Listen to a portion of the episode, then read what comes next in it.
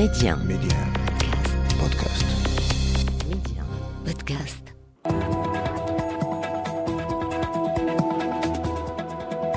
أهلا بكم ملف الازمه الليبية يعود إلى واجهة الأحداث في العام الجديد. اجتماع للجنة العسكرية المشتركة 5 زائد 5 بسرت بعد توقف لأكثر من ستة أشهر ولقاءات للحوار بين الأطراف الليبية ومحاولة لتقريب وجهات النظر حول النقاط الخلافية.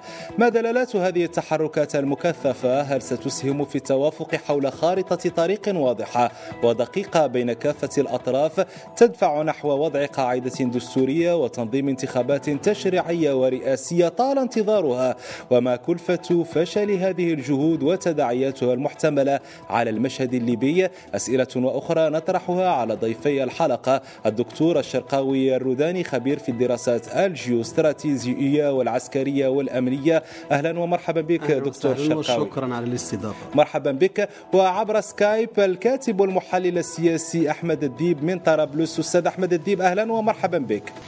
مساء الخير فيك. مرحبا نستهل النقاش معك أستاذ أحمد الديب. يعني لقاء للجنة العسكرية الأمنية المشتركة خمسة زائد خمسة بعد طول انتظار يعني أول اجتماع منذ أكثر من ستة أشهر. في أي سياق درج هذا الاجتماع وما هي أهم النقاط التي ناقشها هذا الاجتماع؟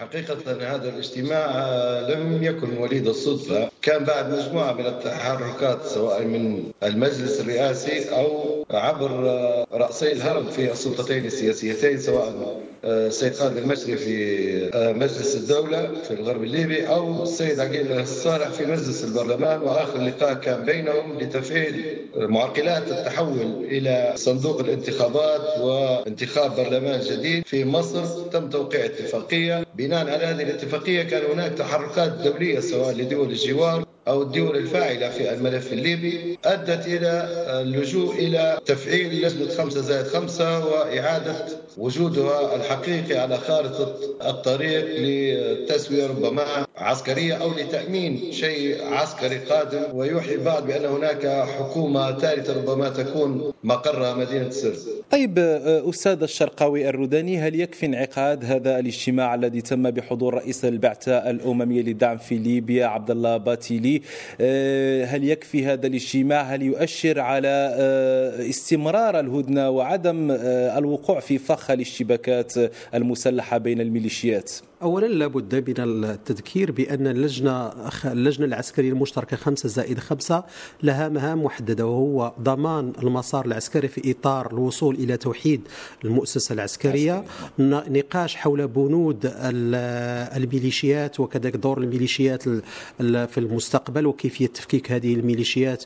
ثم كذلك مسألة اللي هي مهمة جدا وهي مسألة المرتبطة بكذلك بوجود المقاتلين الأجانب والفاغنر فوق الأراضي الليبية. أما فيما يخص المسألة السياسية والاقتصادية والاجتماعية فهي مرتبطة بمسار آخر مرتبط بمسار ما يسمى مسار اللجنه الدستور لجنة المسار السياسي أو لجنة المسار الدستوري. وبالتالي أعتقد بأن عندما نلاحظ مثلا الخميس الماضي عندما كانت هناك اشتباكات في قصر بن غشير في ضواحي مطار طرابلس ما بين ميليشيا 111 وميليشيا ميليشيات الردع يتبين بأن هناك مشاكل حقيقية على فوق الأراضي الليبية وليس هناك توافق وليس هنا وهناك انقسامات حادة ما بين القوى المتصارعة فوق ليبيا حول تشكيل خارطة عسكرية تتجه إلى توحيد المؤسسة العسكرية على اعتبار أن هناك مشاكل بنيوية مطروحة ولا زالت لم تحل. أعتقد كذلك كانت هناك نقطة بين ما تسرب في هذا الاجتماع اللجنه 5 زائد 5 المشتركة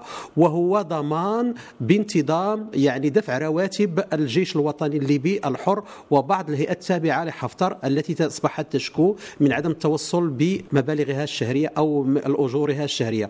وبالتالي أعتقد عندما يخرج عبد الله باطيلي عبد الله باطيلي تواجده كان ضمن خطة كبيرة في إطار تسريع بتوحيد المؤسسة العسكرية التي تبقى ذات أهمية استراتيجية بالنسبة لتوحيد ليبيا والذهاب إلى انتخابات والذهاب إلى وجود قاعدة دستورية وكذلك قوانين انتخابية وهذا يمكن أن نناقشه من بعد نعود إليه. ولكن أعتقد بأن اليوم الأزمة في ليبيا على اعتبار وجود آه، اللجنة 5 زائد 5 اللجنة 5 زائد 5 لها صلاحيات آه، لا محددة. يمكن محددة ولا يمكن أن تخرج عليها في إطار أنها تتصور أو تعطي تصورات سياسية أو اقتصادية أو حلول لهذه المسائل نعم. السياسية والأم- والإقتصادية والاجتماعية وفي هذا الإطار أستاذ أحمد الديب يعني مع انعقاد اجتماع اللجنة العسكرية كانت هناك كما أشرت تحركات سياسية سواء داخل ليبيا أو خارجها. يعني كيف تنظرون إلى هذه التحركات السياسية؟ هل تعني آه، بداية حلحلة ملف الأزمة الليبية؟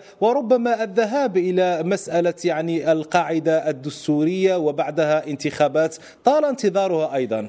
هناك مجلس النواب الآن أصدر تعديل وكذلك مجلس الدولة عفوا مجلس الدولة أصدر التعديل. وضع فيه مجموعة من النقاط الجوهرية الخاصة بالعملية الانتخابية وانتخاب الرئيس وفقا للشروط أو الآليات التي يراها هو من جانبه. طرحها الآن لمجلس النواب مجلس النواب لديه اجتماع ربما الأسبوع القادم لدراسة ما تم اقتراحه وإعطاء تعديلاته أيضا على هذا المقترح فيما يتعلق بانتخاب الرئيس والانتخابات البرلمانية وكيفية القضاء على القوى القائلة التي عاقبت الانتخابات السابقة أستاذ أستاذ أحمد الديب آه، يعني هل تلمسون هذه المرة يعني بوادر خارطة الطريق أكثر جدية وأكثر آه، دقة مقارنة مع المحاولات السابقة؟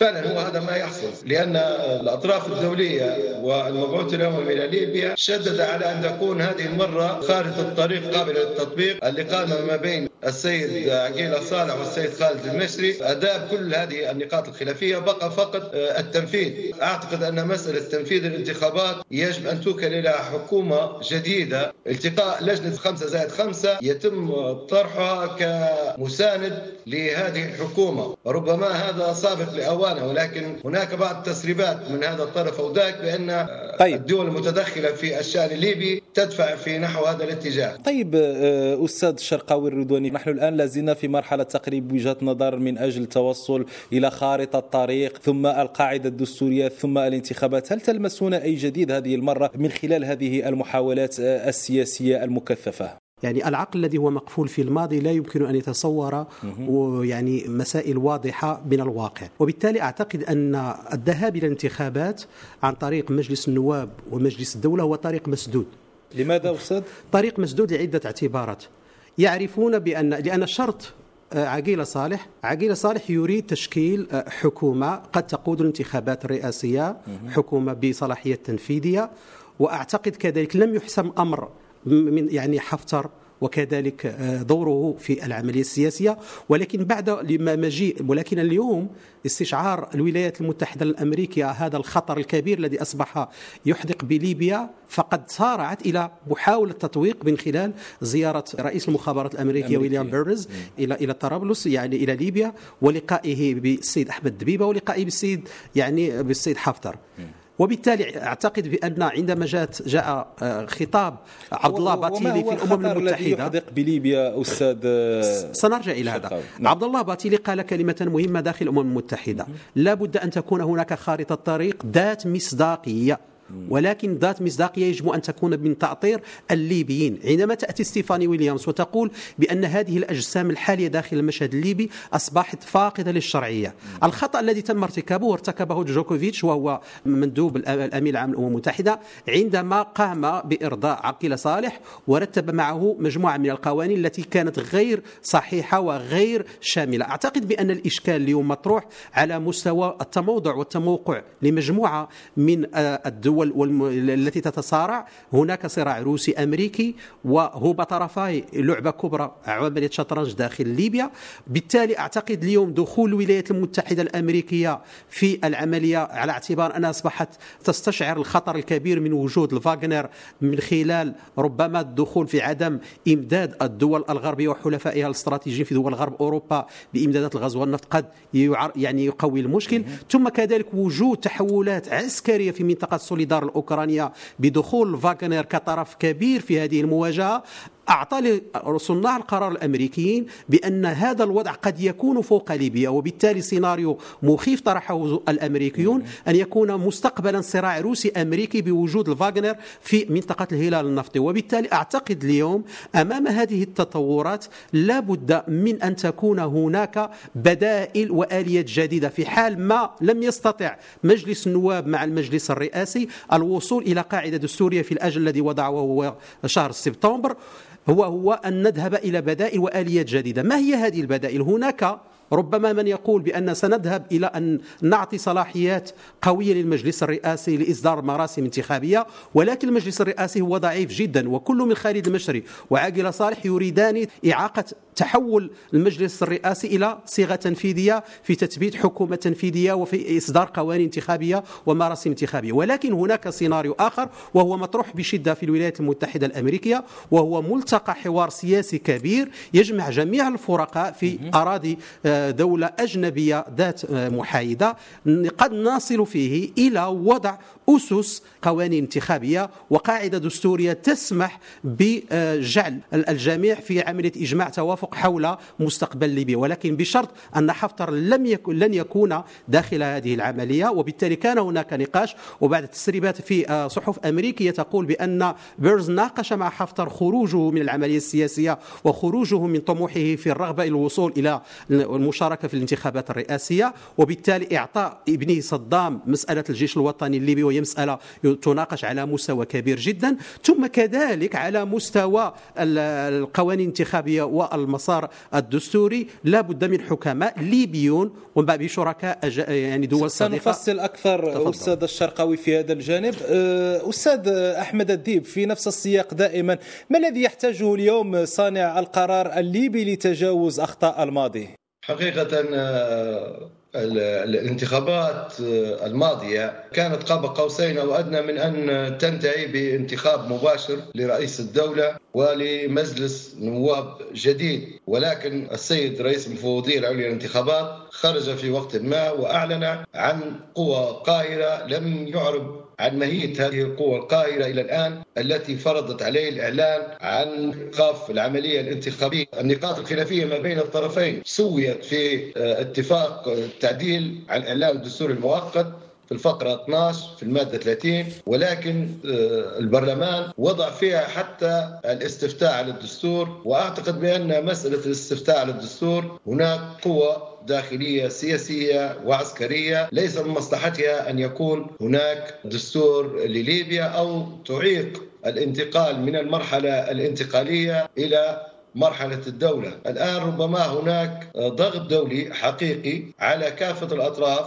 سواء على مجلس الدولة أو مجلس النواب وحتى على السيد خليفة حفتر وعلى السيد بيبة وغيره من الشخصيات العسكرية المؤثرة على واقع الأرض حقيقة بأن ينتهي هذا الوضع لأسباب عدة ربما ذكرها الضيف وهي مسألة فاغنر والمسألة الروسية الأمريكية وحرب أوكرانيا وغيرها. الشأن الليبي مرتبط بالشأن العالمي. الغاز والنفط هو آه، الأهم بالنسبة لدول حوض أستاذ أحمد الديب هل يمكن القول أن الأطراف الليبية بمختلف تلاوينها اقتنعت اليوم بضرورة توحيد المؤسسات الليبية والعودة إلى طاولة المفاوضات بشكل أكثر جدية؟ وربما التوافق حول حل ليبي ليبي. دعنا نقول أنها الآن أصبحت مجبرة بعد الدخول الأمريكي القوي في الملف الليبي الذي فرضته الأزمة الأوكرانية والوضع في سوريا والتقارب ما بين الحكومة السورية.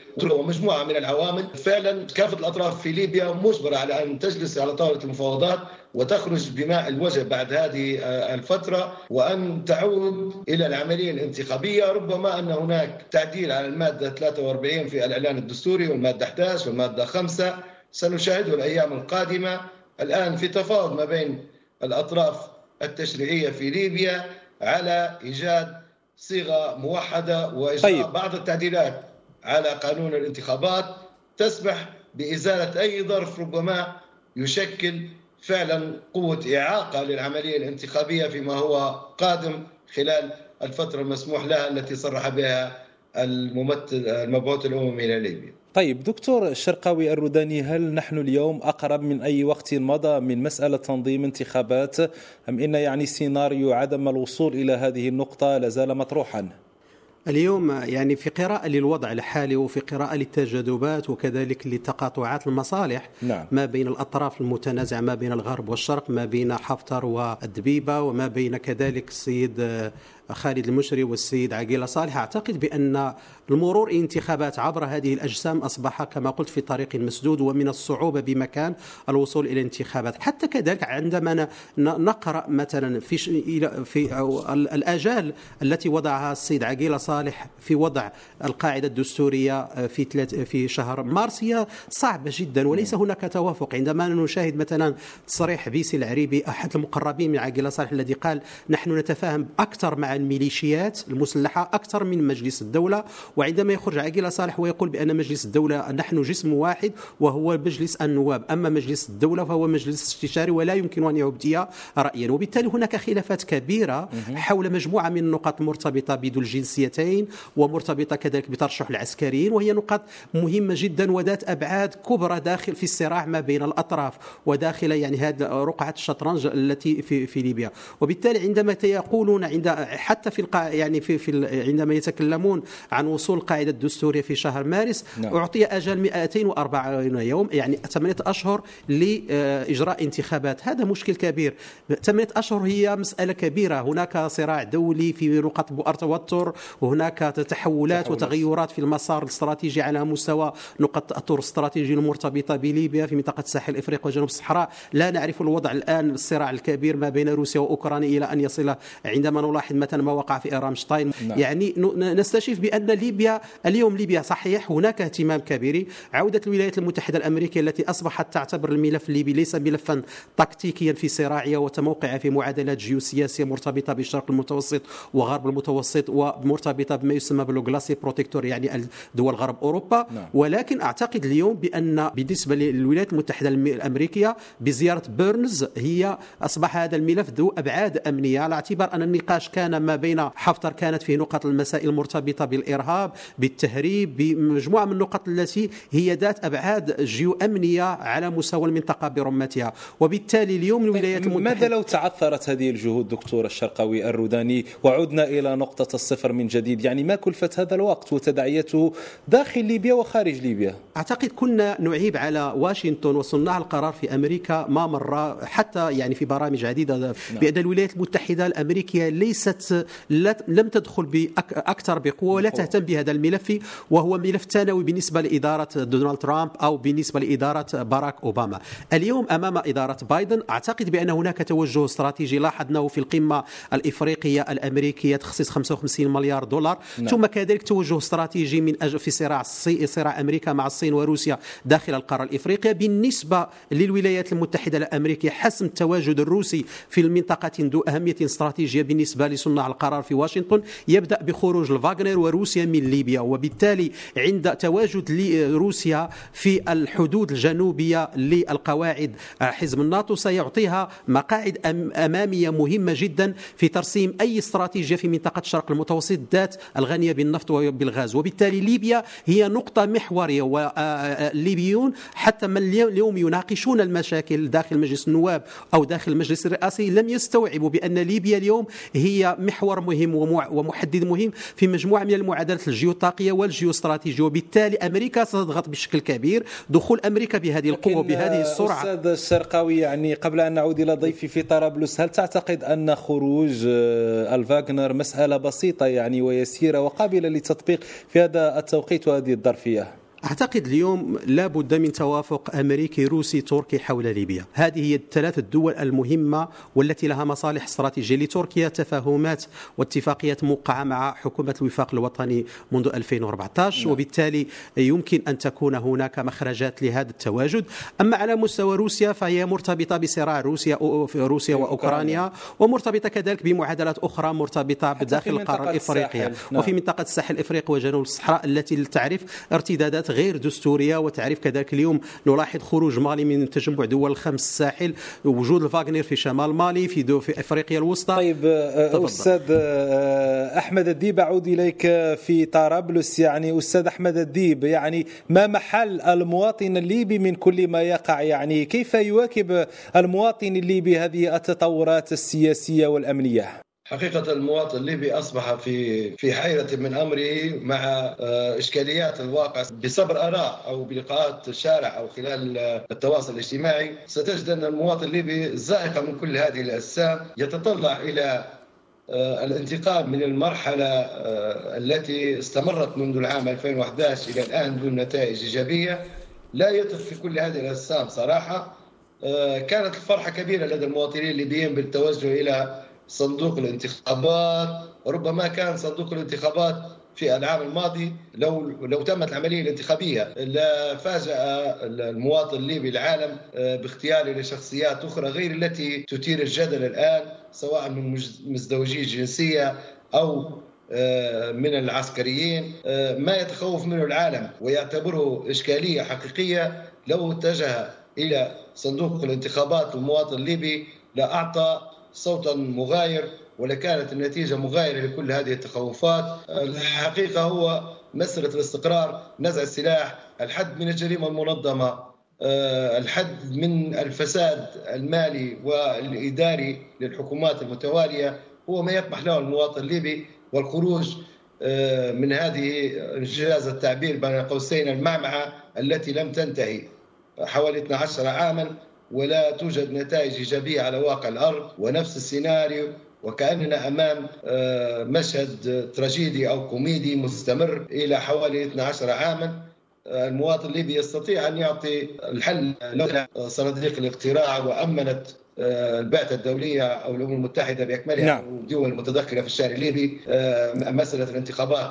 بخصوص القوات الأجنبية سواء فاغنر أو القوات التركية ربما الوضع ليس بيد المواطن الليبي ولا بيد حتى من يتصدرون المشهد الآن. هي آه، طيب. كما ذكر الدكتور الشرقاوي مسألة دولية تحتاج إلى اتفاق دولي حولها وتبادل مصالح ما بين الدول الفاعلة في الملف الليبي. طيب دكتور الشرقاوي أختم معك يعني في دقيقة تقريبا. على ضوء ما سبق على ضوء هذا النقاش وكل هذه المستجدات هل هناك بصيص أمل يعني لإيجاد متغير جديد هذه السنة فيما يخص هذا الملف الليبي وهذه الأزمة التي طالت كثيرا يعني أزمة منذ العام تقريبا 2011 لنكن براغماتيين نعم. أعتقد اليوم الولايات المتحدة الأمريكية عودتها إلى الملف اللبني واعتباره ملف استراتيجي وملف ذو أبعاد أمنية مهم بالنسبة للوضع على اعتبار بأن ستدخل بشكل قوي وكذلك ستفرض مجموعة من الالتزامات والتعهدات للأطراف المتنازعة نعم. داخل ليبيا، لكن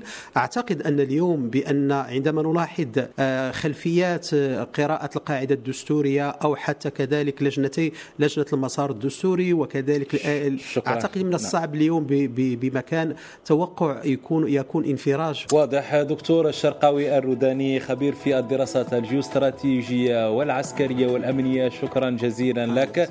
أستاذ أحمد الديب الكاتب والمحلل السياسي الليبي كنت معنا من طرابلس. شكرا جزيلا لك. شكرا لكل من تابعنا وإلى اللقاء.